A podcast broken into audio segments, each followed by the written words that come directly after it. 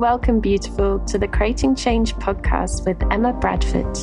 Creating change to fall back in love with ourselves and life. Each episode, I'll be offering insightful stories, concepts, and practical takeaways to inspire your day, reconnecting to the authentic essence within. Are you ready, lovely, to embrace yourself even more and awaken to the magic life has to offer? Let's dive into today's episode.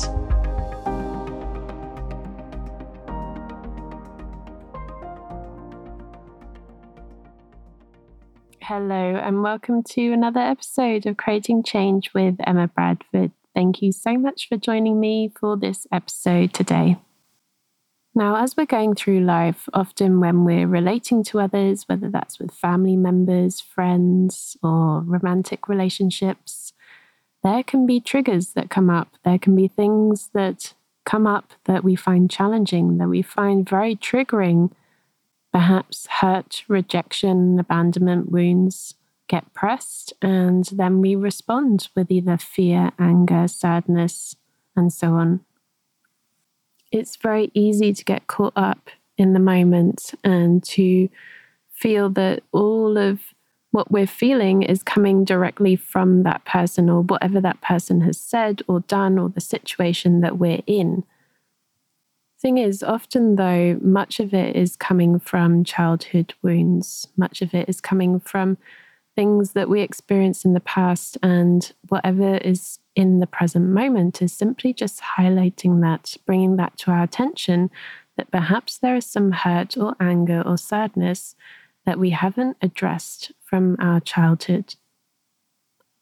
We talk a lot about this in NLP, like really finding the root cause the root cause. When did something first start? When did we first feel that? When we first decide that particular belief? It's important to be mindful of this and not to continue blaming and pointing the finger onto others in the present moment because often it has nothing to do with them.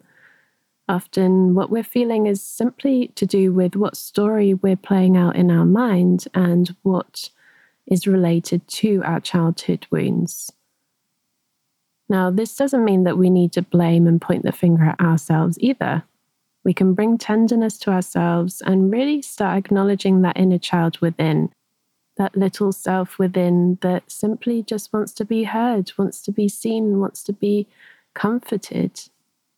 As an adult, we can reparent ourselves. We can be the parent that we felt that we never had if there were certain aspects that we felt we were lacking from our parents or our caretakers, we can give that back to ourselves in the adult role. As we're an adult, we can step into that and give ourselves that little younger self within that tenderness, that space to feel heard, to feel loved.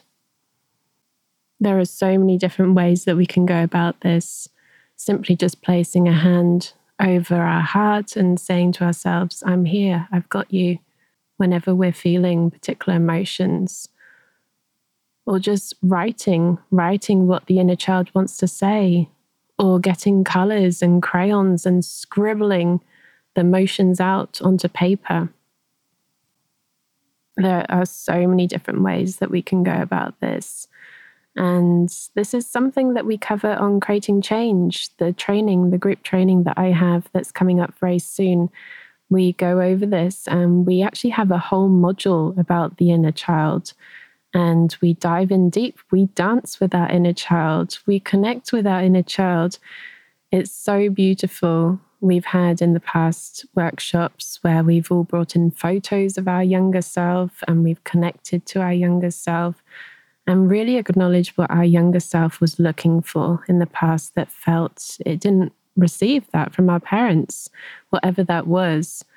How can we give that to our younger self now that we're an adult?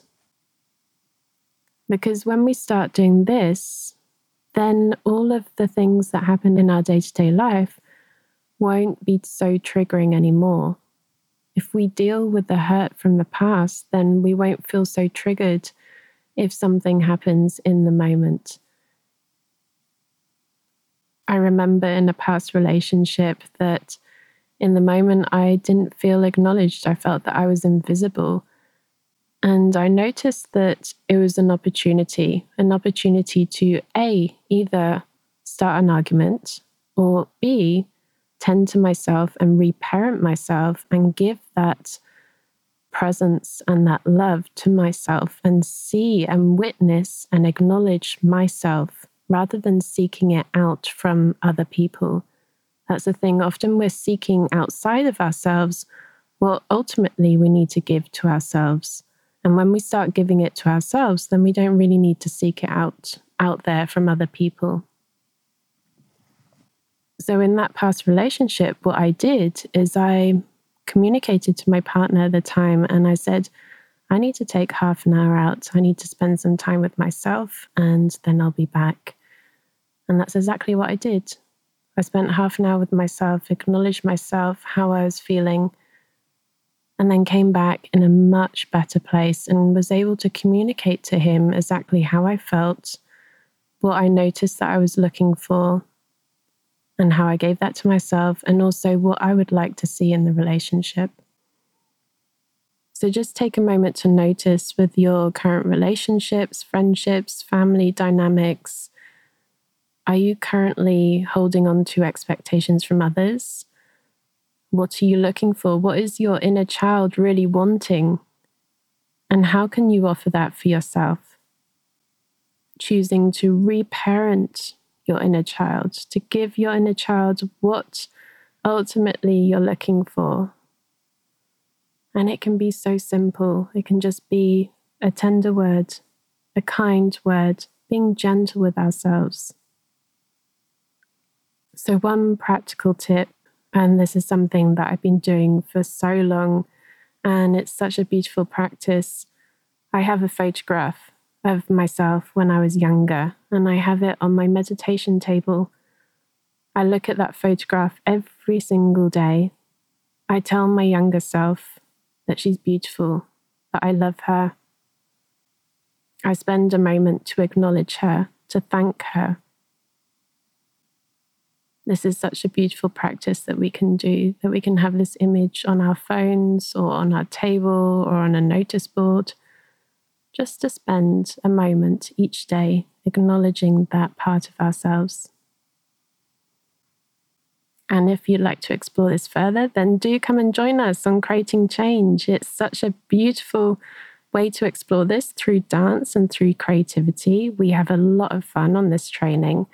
I will link all the details in the show notes and you can explore that. We start in March, so very soon, and you can join us for the fun if it resonates for you. There are so many different topics that we cover over the five modules, and there are many different options as well. There's the custom option or the complete option. So you can choose exactly what works for you, whether you want to join for the whole thing or part of it. It's your choice we will dive in deep and really explore what our younger self wants. We will dive into numerology. We will do creative arts. We will look at our values. We will look at our shadow. We will look at our relationship with our body. We will look at emotions. We will look at beliefs, manifesting our connection with Mother Earth, our connection with something beyond our identity we will look at so many things and it's all fun, practical exercises. It's very, very dynamic. It's so much fun. I've absolutely had so much fun on these trainings and, and the feedback as well from the students has been brilliant. It's a wonderful way. This is a thing like self awareness and self development doesn't need to be serious. Like we can actually have fun with it and play. And that's the ultimate essence of the inner child is play how can we bring play back into life? How can we play with ourselves in the playful, creative sense, like bringing creativity back into our lives, bring play into our day to day life, whether that's through dancing, through playing with family members like young children. If you've got young children in the family, that's a wonderful way to reconnect to the inner child, whether that is simply just being creative and playful in the kitchen, trying something new, exploring. Children are wonderful at tapping into that curious mindset and just getting curious about life. There are so many ways that we can go about this. And I'd love to have you join us if it's something that resonates. So the details are in the show notes. And until next time, I'm wishing you a wonderful, wonderful week. How will you bring creativity and play into your life? Thank you so much for listening to this episode, beautiful. You're amazing. All resources and links can be found on my website, www.emmabradford.net. Link is in the show description. Do come and join my community and share your takeaways from this episode. I'd really love to hear. And don't forget to subscribe so you don't miss any future episodes. Until next time, I wonder what magic will you experience in life today?